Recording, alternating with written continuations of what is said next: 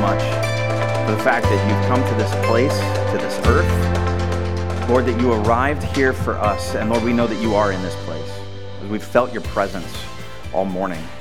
And we're so thankful, Lord, for the light of the world that, that you have shined into our lives. And so, God, I pray that as we look in your word now, Jesus, as we celebrate your, your arrival, I pray, God, that each and every one of us would open our eyes and open our hearts to the light that you have shined for us. Holy Spirit, move through this place. We pray in Jesus' name. Amen. Well, good morning and Merry Christmas. Uh, if you're new with us, I'm Jay. I'm the lead pastor, and we're so glad to have you here. It's been a, a great morning already so far. Our, uh, our, our, team, uh, the music has just been incredible, and I'm so grateful for them. And we have been, as a church, we have been waiting for this day. We've been waiting for this time.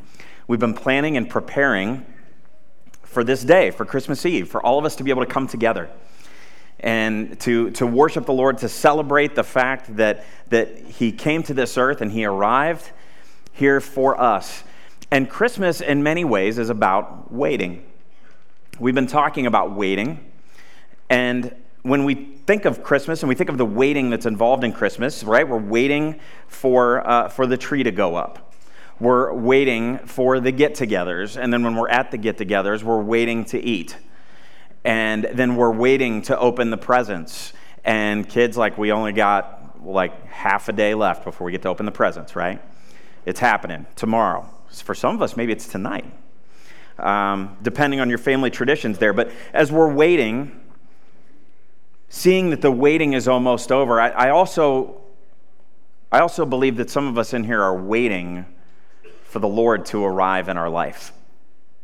You've got a circumstance, you've got a situation, you've got a thing going on, and you're waiting and you're going, God, where are you in this? I don't, I don't see you here.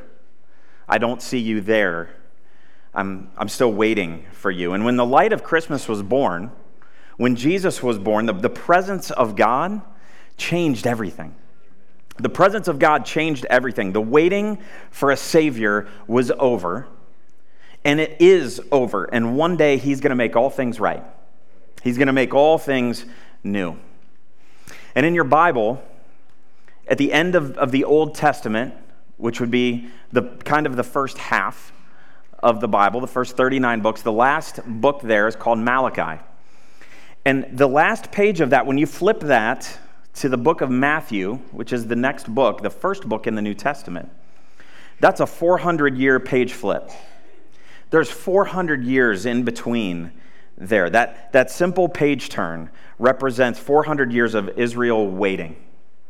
Waiting and feeling like God was silent, feeling like they were in the darkness, like they were waiting on God to speak to them again. But God's silence does not mean God's absence. God's silence in your life and mine does not mean God's absence. See, he was still moving, he was still preparing, he was waiting for just the right time at just the right place. And he spoke again when he announced to a virgin that the Messiah would be born through her. And suddenly, what seemed like a dark silence for centuries is now broken with the light of God. You know, a lot of people are afraid of the dark often. Some of us, I'm not going to ask you to raise your hands. Some of you are afraid of the dark. Some of you, when it got dark at the beginning, you were a little like, hmm, what's going on here? If you're not afraid, at the very least, the darkness makes you a little uncomfortable,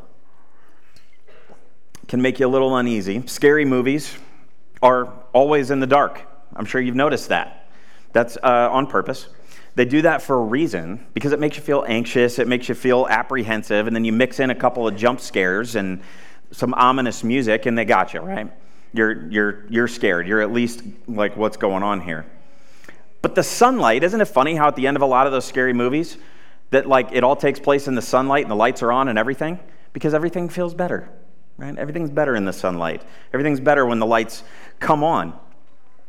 We've heard of light pollution, I'm sure. I don't know if you remember when the Amazon building over where Rolling Acres used to be was, was being built. I remember, because it has its own zip code now, because it's so huge.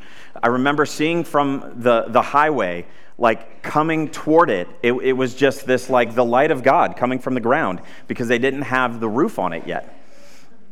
Um, and, you know, every night I'm like, you could see this from space.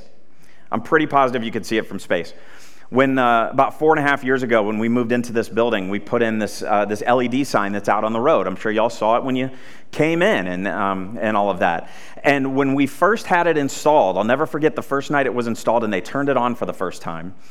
And I, was, I, I told my wife, I said, you know what, I'm going to drive to the church, see what it looks like at night and we didn't know really how to use it at the time. You know, we're still trying to figure some things out. And so I drove up here, and I'm coming from Main Street, and I'm coming down toward toward the church, and it's kind of a hill if you came that way. You know what I mean?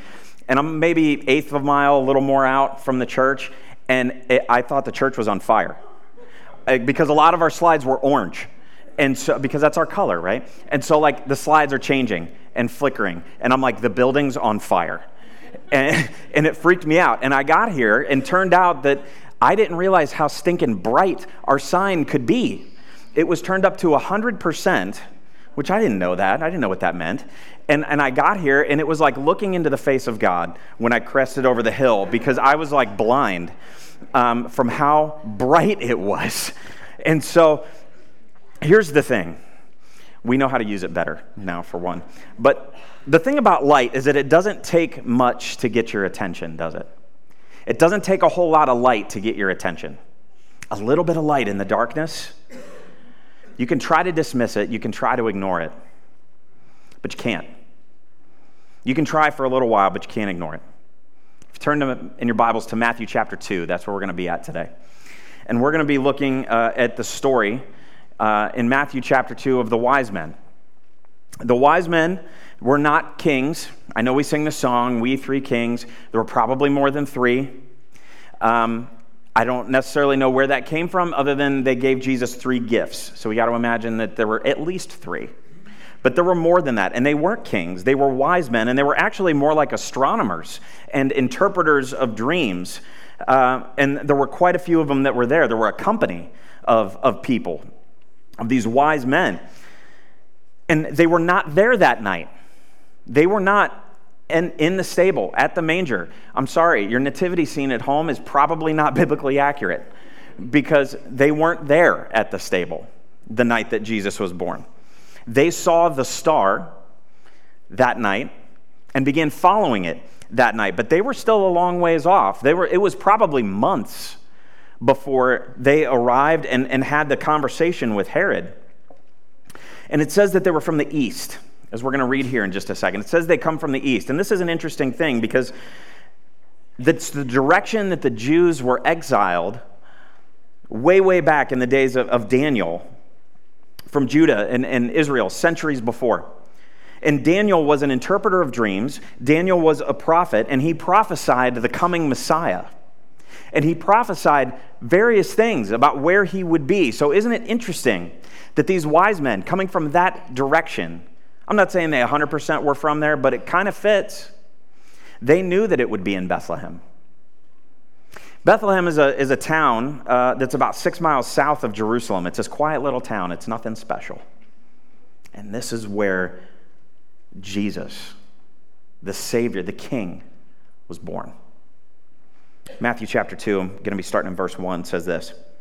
After Jesus was born in Bethlehem of Judea, in the days of King Herod, wise men from the east arrived in Jerusalem, saying, Where is he who had been born king of the Jews? For we saw his star at its rising and have come to worship him.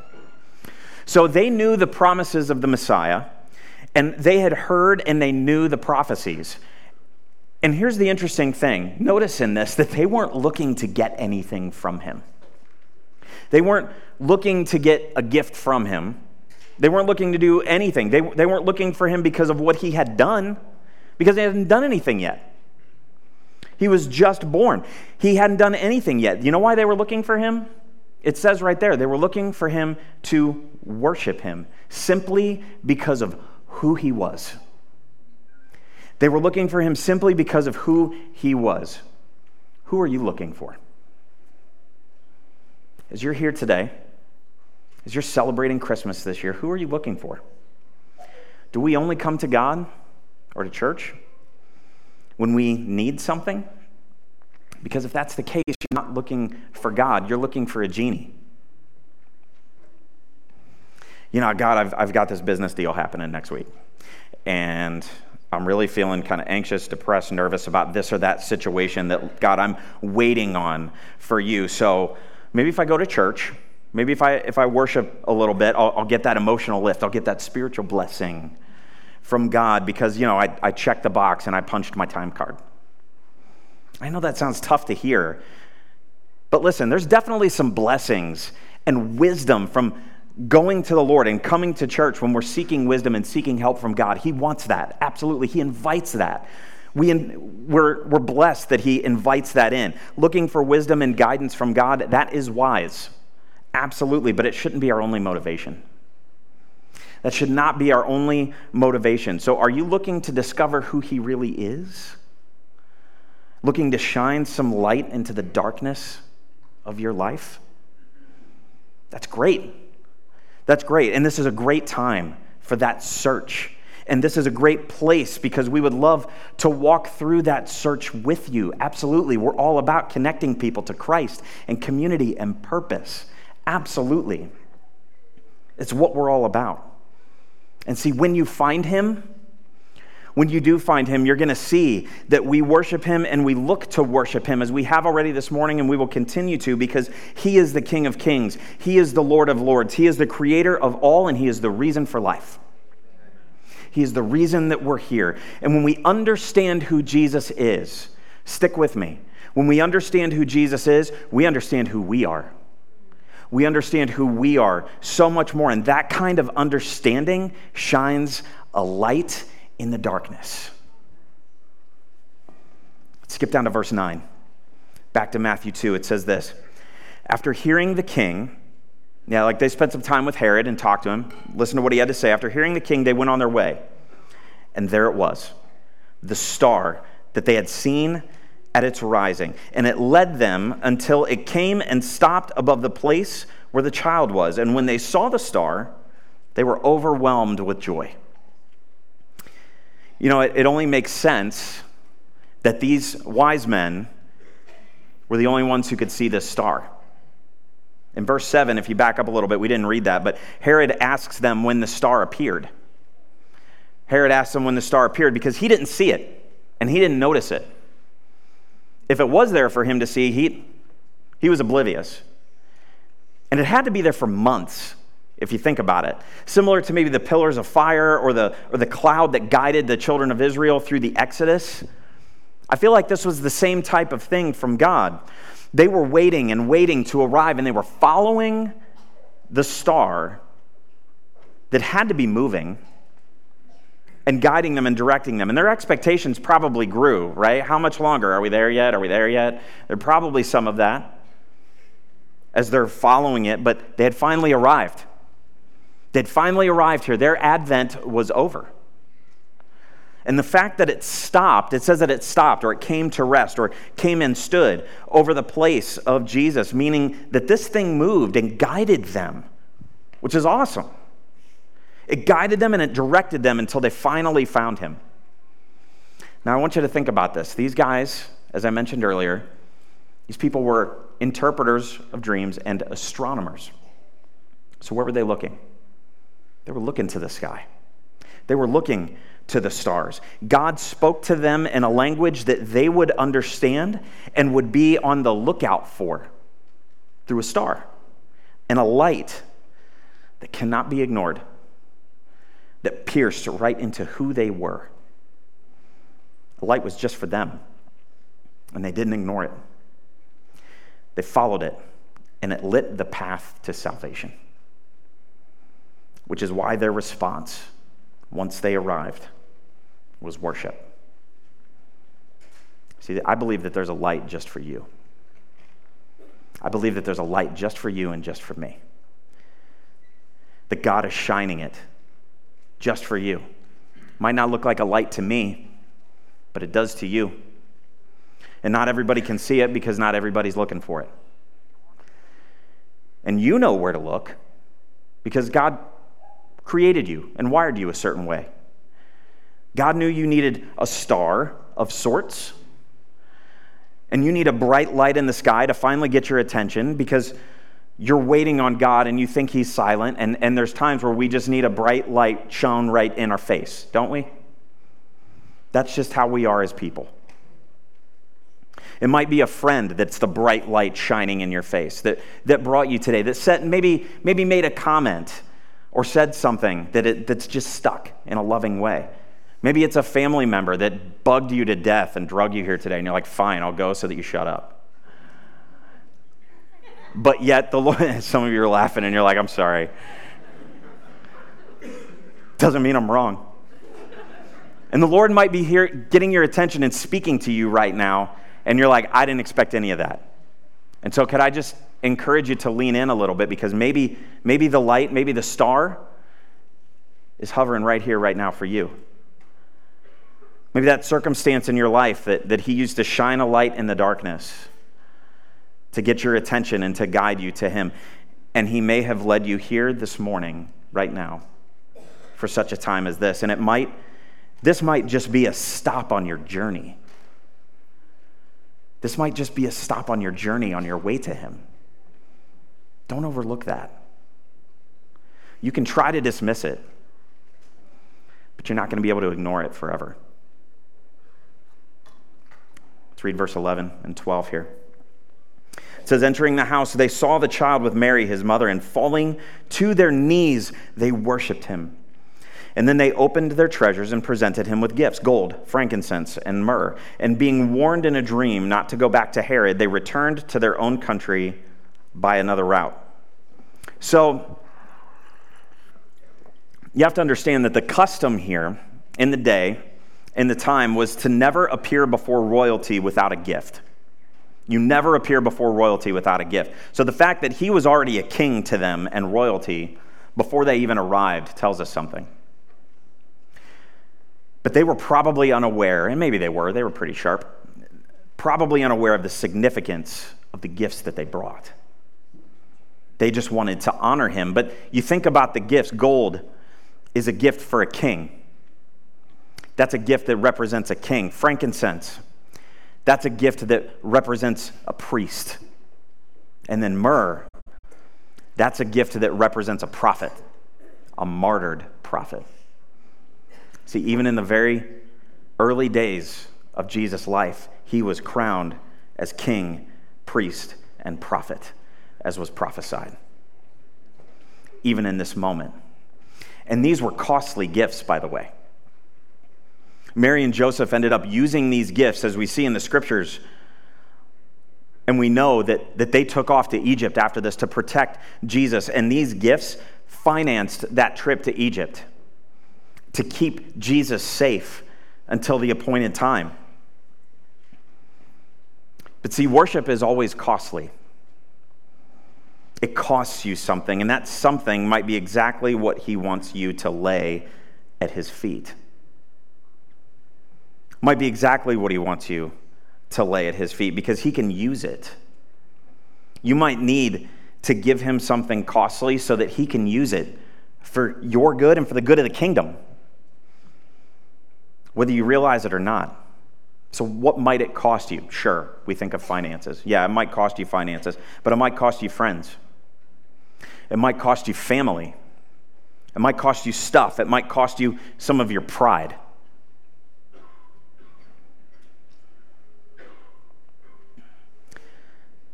What might Jesus illuminate your life with by laying some costly gifts down at his feet? See, Jesus' arrival will illuminate your life.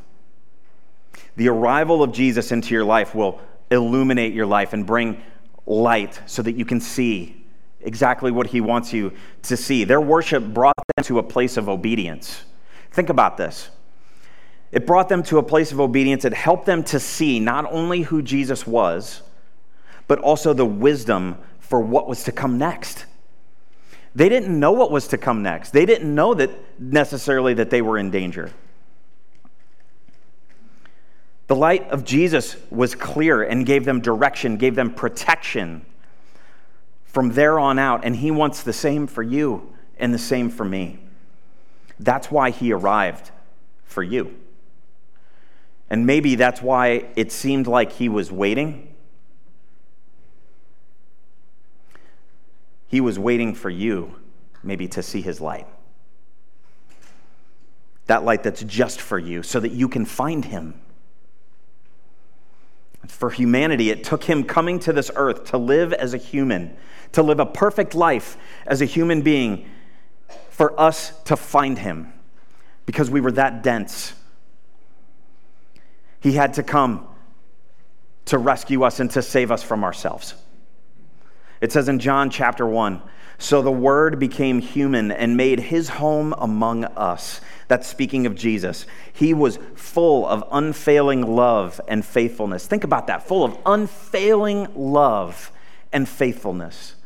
We have seen his glory, the glory of the Father's one and only Son. Listen, you don't have to struggle to find him, but we make it hard on ourselves. He is right there just for you and just for me. His glory, His light in your life. You just have to let it illuminate your life. You have to let Him illuminate your life, and you have to actually be looking for the light that He's put there just for you. And you're like, nah, I'm going to keep on waiting because that's not it. That light, that, that thing, that the thing that where God's trying to get my attention, that's not it. It's probably not that right there. It's not bright enough. It doesn't make sense. It's not in the way that I think it should be. That light can't be in that place because that place is nothing special. Because I'm nothing special. Because that's what we think about ourselves. You know what makes it special? It's not the location, it's the presence of Jesus. That's what makes it special. That's what makes you special because he came to this earth just for you. And the Lord's presence in our life, that's what this is all about. We need to acknowledge the darkness, absolutely. Absolutely, we need to acknowledge the darkness. It's there. The darkness is there. But we need to choose to focus on the light. We need to choose to focus on the light because outcomes are God's responsibility, obedience is ours. Outcomes are God's responsibility, obedience is ours. So, my connection point for you today as we continue through this service is that Jesus is a light in the darkness. And it's a really simple idea, but it's true. Jesus is the light in the darkness that can pierce through the darkness that you don't think you can because you can't on your own. And you're probably looking to all the wrong places. I'm going to ask the media team to do something here for me. We're going to do something a little different just for a minute. And I'm going to ask you to not turn your phones on, not turn your flashlights on, and to just sit tight because I'm going to ask the whole room to go completely dark for just a second. I want the whole room to go completely dark. And sit tight for just a minute. But I want you to see how dark it really can be in here. Some of us walked in here today feeling like this is our life we feel like we're just sitting in the dark. And you sort of get used to it. Because after a minute, your eyes start to adjust, right? You're able to see a couple of things. You can probably still see the person next to you. But your eyes start to get used to this darkness, and, and you don't really find a way out. But one little light, one little light gets lit and it changes everything. One light gets lit and it changes everything, and it pierces the darkness and it goes, pierces all the way to the back of the room. I don't care how far back you are in this room, you can see this light. You can see this light, nice and bright. And it's just one. It's just one little light. Even a small light that's lit in the deepest darkness, it brings, it brings a sense of comfort, doesn't it? Because you get a little uncomfortable when, when you're just sitting in the dark. But then this, this little flame is lit, and it brings a sense of comfort into your life. Just like the flame of God lit into your life will bring comfort if you let it. And when we meet Him, our fears of the darkness, even because of the small light, they begin to dissipate. They begin to go away because you can see a little bit better. You could see a little bit more of what He has in store for you. You could see a little bit more of the things that you were tripping over. You can see a little bit more of God's plan in your life. So, are you searching? Are you looking for Him? But maybe you didn't realize it? I'm going to ask for the, the lights to come back up just a little bit here for us as we move into our candlelight moment. And I would ask you to stand with me and bow your heads if you would.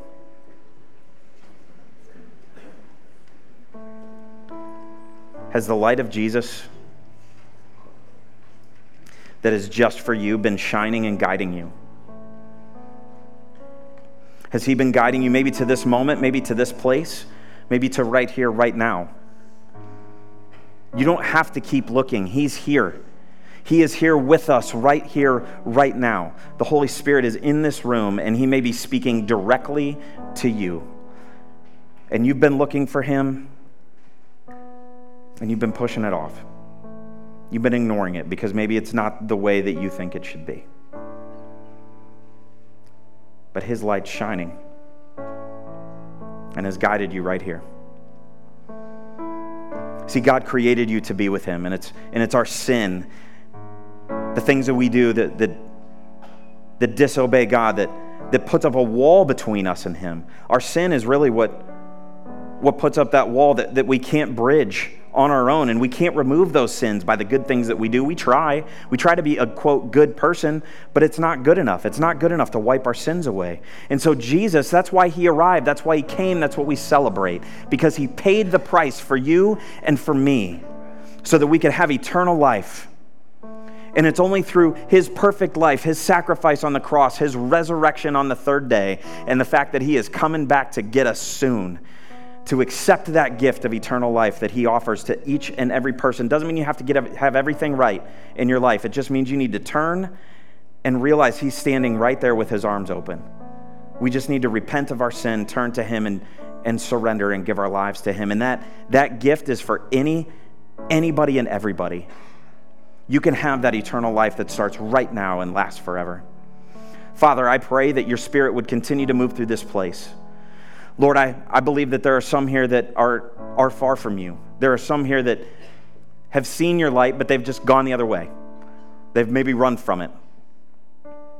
I pray that today, Jesus, your, your spirit would speak to them in such a way that they just can't help it, that they would, they would give their life to you, or that they would just say in their own words that, that they know that they're a sinner, that they, that they want to accept the free gift of eternal life, Jesus, that you would come into their life and save them. Lord, I pray that your light would shine through this place in such an amazing way today. Father, we love you. We praise you in Jesus' name.